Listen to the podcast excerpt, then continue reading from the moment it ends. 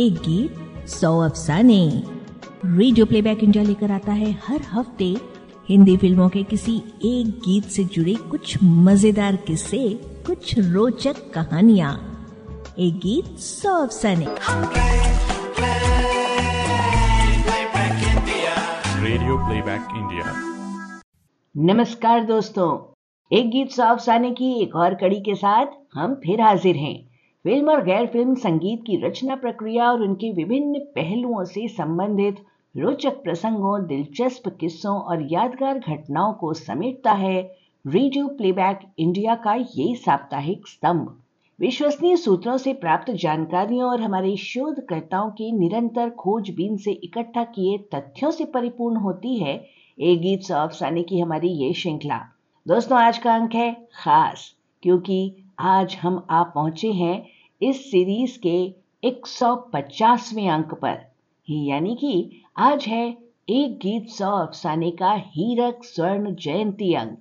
इस अंक को खास बनाने के लिए हमने चुना है संगीतकार ओपी नैयर साहब को, जिनकी 28 जनवरी को पुण्यतिथि थी। जी नहीं, हम उनके संगीतबद्ध किसी गीत के बनने की कहानी नहीं सुनाने जा रहे हैं आज। ऐसा तो हम अपने सामान्य अंकों में करते ही हैं। आज के इस खास मौके के लिए हमने चुना है नैयर साहब के गीतों का एक खास पहलू।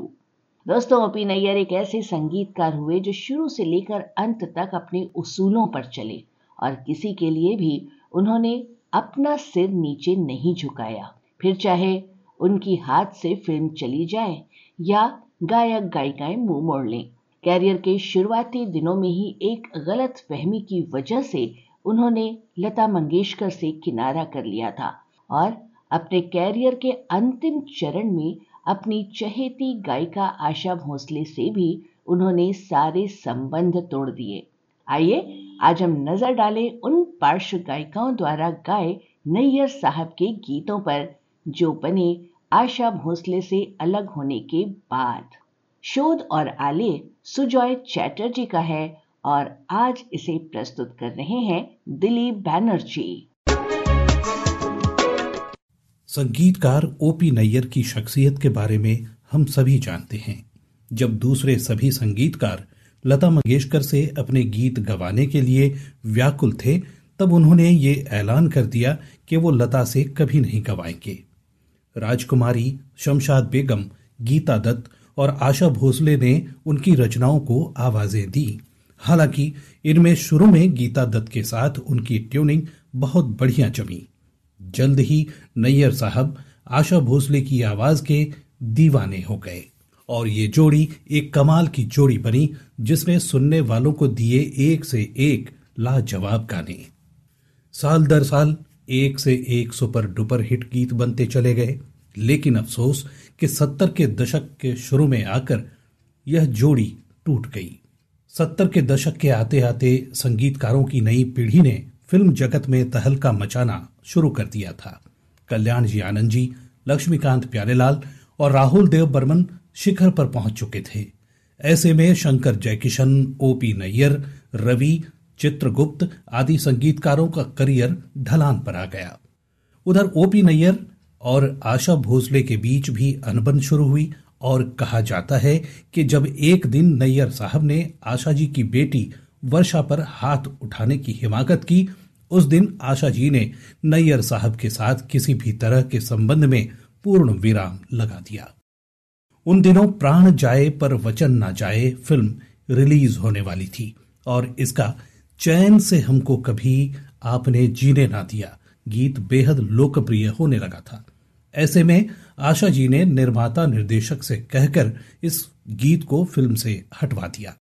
और जब इसी फ़िल्म के लिए नैयर साहब को इस वर्ष का फ़िल्म फेयर पुरस्कार मिला, तब घर लौटते वक्त गाड़ी का शीशा उतार कर यह पुरस्कार उन्होंने बाहर फेंक दिया। नैयर और आशा का रिश्ता हमेशा हमेशा के लिए खत्म हो गया। इस घटना के समय नैयर साहब और आशा जी एक और फ़िल्म साथ में कर रहे थे। फ़िल्म थी टैक्सी ड्राइवर। 1973 में प्रदर्शित इस फ़िल्म में तब तक आशा भोसले की आवाज़ में कई गीत रिकॉर्ड हो चुके थे, बस एक गीत रिकॉर्ड होना बाकी था। आशा जी से संबंध समाप्त होने के बाद यह आखिरी गीत नैयर साहब ने कृष्णा कल्ले से गवाने का निर्णय लिया। गीत के बोल थे, प्यार करते हो यार, करके डरते हो यार। गीत क्लब कैबरे जॉनर का गीत है। यूँ तो कृष्णा कल्ले ने इस गीत को बहुत अच्छा गाया है, पर वो जादू नहीं चल पाया। कुछ कुछ इसी तरह के भाव पर आधारित आशा नैयर का एक मास्टरपीस गीत रहा है फ़िल्म मेरे सनम का। ये है रेशमी जुल्फों का अंधेरा, न घबराइए। वह असर नैयर साहब टैक्सी ड्राइवर के इस गीत में पैदा नहीं कर सके।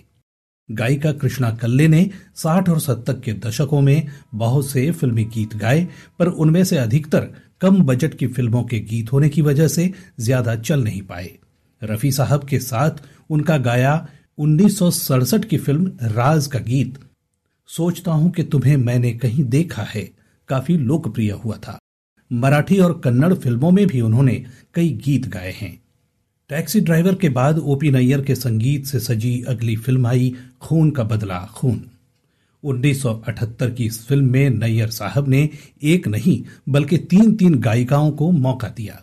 ये थी वाणी जयराम, उत्तरा केलकर और पुष्पा पगधरे वाणी जयराम का करियर हिंदी फ़िल्मों में 1971 में शुरू हुआ, जब वसंत देसाई के संगीत में फ़िल्म गुड्डी में दो गीत गाकर वो रातों रात मशहूर हो गई। फिर नौशाद साहब ने उन्हें अपनी 1972 की फ़िल्म पाकिजा में मोरा साजन और 1977 की फ़िल्म आईना में आशा भोसले के साथ एक युगल गीत में गवाया। और 1978 में ओपी नैयर ने उन्हें खून का बदला खून की मुख्य गायिका के रूप में प्रस्तुत किया और उनसे एक या दो नहीं बल्कि फ़िल्म के सभी आठ गीत गवाए। रफी साहब के साथ गाया ए जी होगा क्या? आगे जनाब देखना। अभी तो सवाल है, जवाब देखना। कव्वाली शैली का गीत है, जिसमें नैयर साहब का हस्ताक्षर ऑर्केस्ट्रेशन इंटरल्यूड में साफ़ सुनाई देता है। पर गीत को सत्तर के दशक के स्टाइल में ढालने की कोशिश की गई है। वाणी जयराम के गाए चार और गीत हैं इस फ़िल्म में। बड़ा दुख दैबे पवन पुरवैया और प्यार भरा कजरा अखियों में डाल के मुजरा शैली के गीत हैं। तुमको दीवाना मेरी जान बनाने के लिए एक बस, एक मोहब्बत की नज़र काफ़ी है, एक क्लब नंबर है। जुल्फ लहराई तो सावन का महीना आ गया। में नैयर साहब की वही साठ के दशक के गीतों की छाया नज़र आई, पर कुल मिलाकर इस फ़िल्म में वाणी जयराम की आवाज़ वो कमाल नहीं दिखा सकी जो गुड्डी में दिखाई थी। गीतों में वो दम नहीं था कि उस दौर के सुपरहिट फ़िल्मों के सुपरहिट गीतों के आगे टिक पाते खून का बदला खून में वाणी जयराम के साथ दो और गायिकाओं की आवाज़ें भी गूंजी। इनमें से एक थी उत्तरा केलकर। मराठी संगीत जगत में इनका काफ़ी नाम हुआ। कहना आवश्यक है कि हिंदी फ़िल्म जगत में उत्तरा केलकर को पहला अवसर ओपी नैयर ने ही दिया था, खून का बदला खून फ़िल्म में। इस फ़िल्म के तीन गानों में इनकी आवाज़ सुनाई दी। घर अपना बंगाल और बंबई हम यतीमों के जैसा भी संसार और प्यार भरा कजरा अंखियों में। लेकिन ये तीनों गीत उनकी एकल आवाज़ में नहीं थे, बल्कि वाणी जयराम इनमें मुख्य गायिका थी और साथ में थी पुष्पा पगधरे। इन गीतों ने उत्तरा केलकर को कोई प्रसिद्धि तो नहीं दिलाई, पर हिंदी फ़िल्म जगत में उनका खाता खुल गया। उन्हें हिंदी फ़िल्मों में दूसरा मौका मिला सात साल बाद। 1985 की फ़िल्म टार्जन में, जिसमें बप्पी लाहिरी ने उनसे गवाए, मेरे पास आओगे और तमाशा बन के आए हैं जैसे सुपरहिट गाने। उन्नीस सौ सत्तासी में डांस डांस का आ गया आ गया हलवा वाला, आ गया गीत बेहद सुपरहिट रहा। माँ कसम, अधिकार, सूर्या, पुलिस और मुजरिम और इंसानियत के देवता जैसी फ़िल्मों में उनके गाए गीत कम चर्चित रहे और ओपी नैयर ने फिर कभी उत्तरा केलकर से अपने गीत नहीं गवाए। वाणी जयराम और उत्तरा केलकर के अलावा खून का बदला खून में नैयर साहब ने पुष्पा पगधरे को भी गाने का मौका दिया था। घर अपना बंगाल और बंबई और प्यार भरा कजरा अंखियों में डाल के में इन्होंने अपनी आवाज़ मिलाई थी। वैसे यह पुष्पा पगधरे की पहली फ़िल्म नहीं थी। इससे एक साल पहले 1977 में संगीतकार एस एन त्रिपाठी ने धार्मिक फ़िल्म जय गणेश में इन्हें गाने का अवसर दिया था। आशा भोसले, मन्ना डे और महेंद्र कपूर जैसे सीनियर गायकों के साथ इनकी भी आवाज़ इस एल्बम में सुनाई दी थी। 1978 में ही एक और फ़िल्म में पुष्पा पगधरे की आवाज़ सुनाई दी।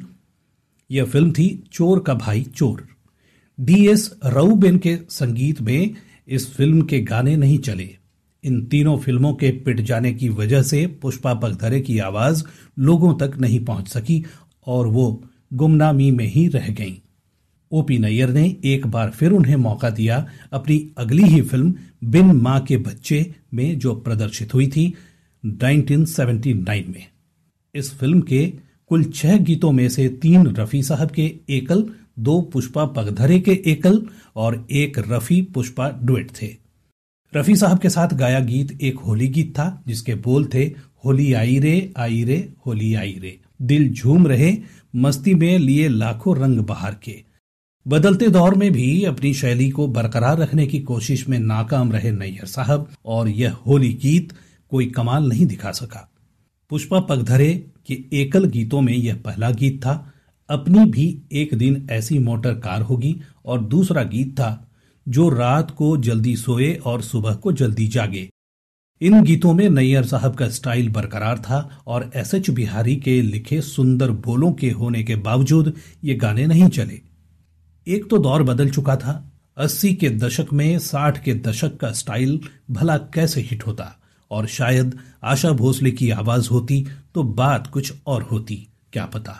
1986 की फ़िल्म अंकुश में इतनी शक्ति हमें देना दाता गाकर पुष्पा पगधरे को पहली बार हिंदी फ़िल्म जगत में ख्याति मिली। इस फ़िल्म के संगीतकार थे कुलदीप सिंह। वैसे, ओपी नैयर ने अपने जीवन की अंतिम फ़िल्म उन्नीस सौ पंचानबे की मुकद्दर की बात में एक बार फिर से पुष्पा पगधरे को गवाया था। उन्नीस में ओपी नैयर के संगीत निर्देशन में एक और फ़िल्म आई, हीरा मोती। इस फ़िल्म में मोहम्मद रफी और मन्ना डे गा रहे थे। महिला कंठ के लिए इस बार नैयर साहब ने चुनी दिलराज कौर की आवाज़। शत्रुघ्न सिन्हा और रीना रॉय पर फिल्माया रफी साहब के साथ गाया ट्विट, होठ हैं तेरे दो लाल हीरे पंजाबी शैली का नृत्य गीत है, जिसमें दिलराज कौर, आशा भोसले के अंदाज में गाने की कोशिश करती हैं और कुछ हद तक सफल भी हुई हैं।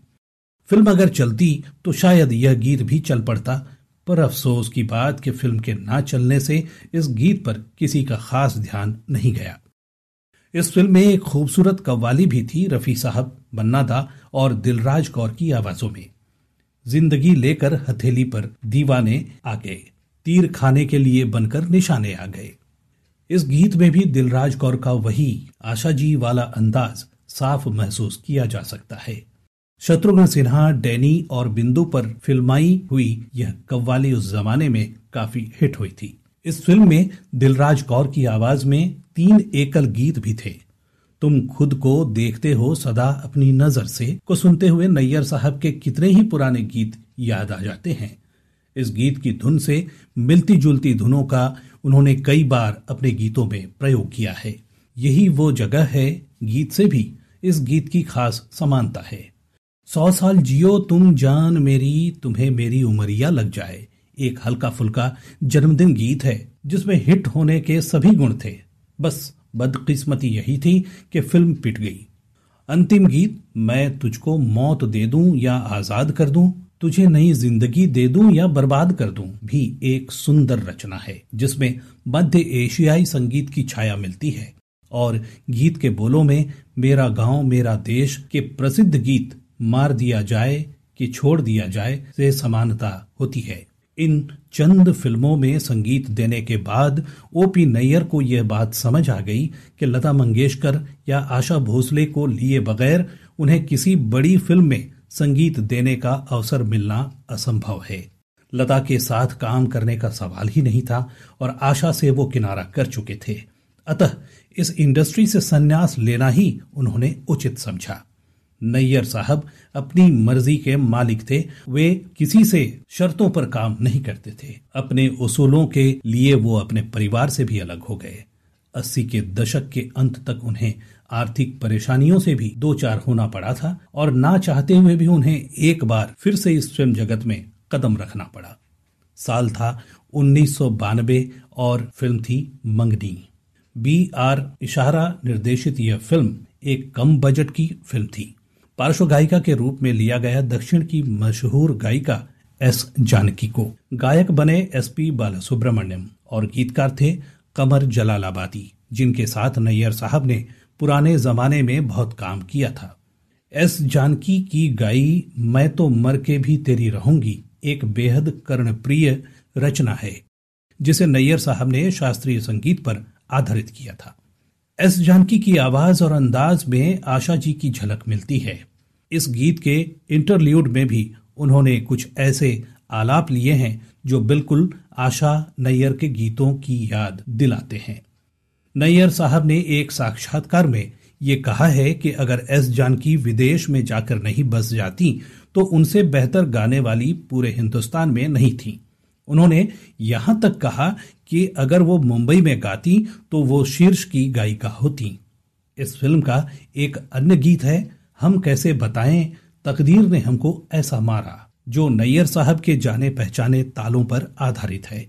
नैयर साहब के गीतों की खासियत यह है कि हर गीत में वो अपना हस्ताक्षर छोड़ जाते थे, और ये गीत भी एक ऐसा ही गीत है, जिसे सुनकर कोई भी बता सकता है कि यह नैयर साहब का कंपोजिशन है।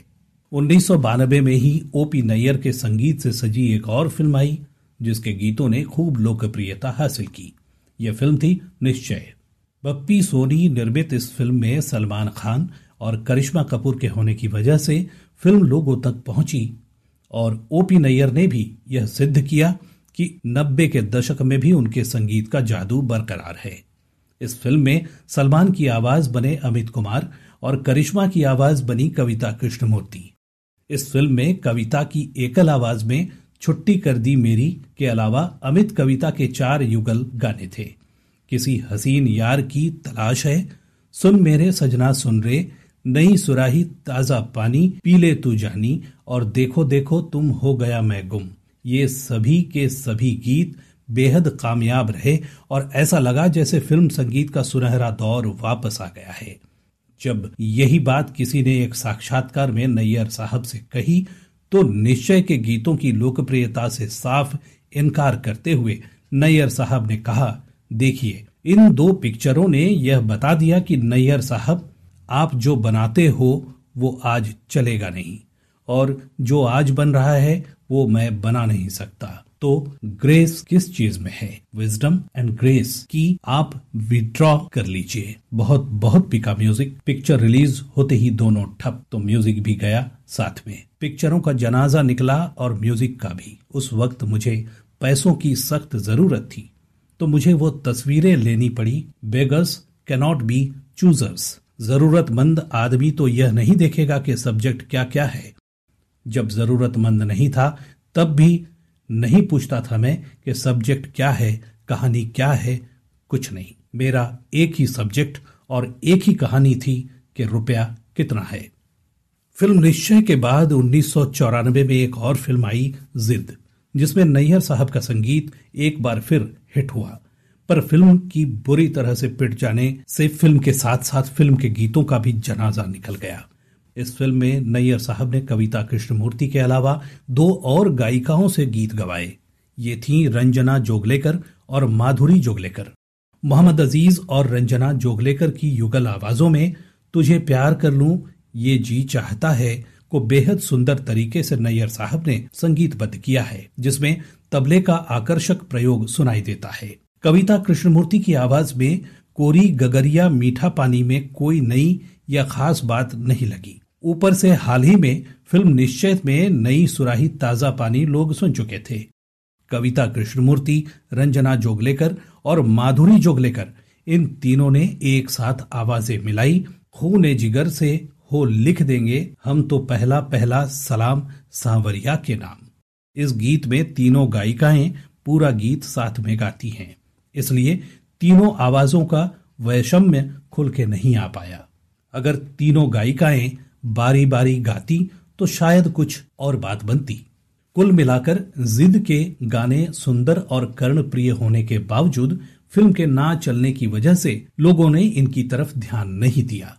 और उन्नीस सौ पंचानबे में ओपी नैयर के संगीत में ढलकर अंतिम फ़िल्म लॉन्च हुई मुकद्दर की बात। यह फ़िल्म प्रदर्शित नहीं हो सकी। इस फ़िल्म के गाने महेंद्र कपूर और पुष्पा पगधरे ने गाए थे।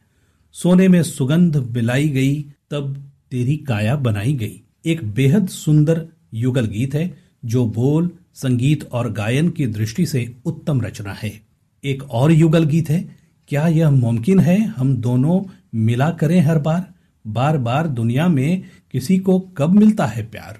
इन गीतों को सुनकर यह बात मन में उठती है कि क्या नैयर साहब ही वो संगीतकार हैं? जिन्होंने महेंद्र कपूर को सबसे अच्छे गाने दिए हैं। इसी फ़िल्म की एक अन्य सुंदर रचना है, कैसे ये तारों भरी रात खिली सजना, जो पुष्पा पगधरे की एकल आवाज़ में शास्त्रीय राग में ढलकर बेहद सुंदर बन पड़ी है। पुष्पा जी की आवाज़ में एक और एकल गीत है, पिया तेरा प्यार, मैं तो मांग के सजाऊँगी, जग सारा देखेगा, मैं तेरी बन जाऊँगी, जिसमें पंजाबी रंग है और साथ ही इंटरल्यूड में सितार पर शास्त्रीय रंग भी। एक गीत सौ अफसाने सुनने वाले सभी श्रोता साथियों को संज्ञा का नमस्कार। दोस्तों, ओपी नैयर साहब, इक्यासी वर्ष की आयु में 28 जनवरी 2007 को इस फानी दुनिया से चले गए। अपने उसूलों के पक्के नैयर साहब ने कभी अपना सिर नहीं झुकाया। भले ही उनके गीत लता मंगेशकर और आशा भोसले न गाएँ, उन्होंने कभी किसी के साथ कोई समझौता नहीं किया।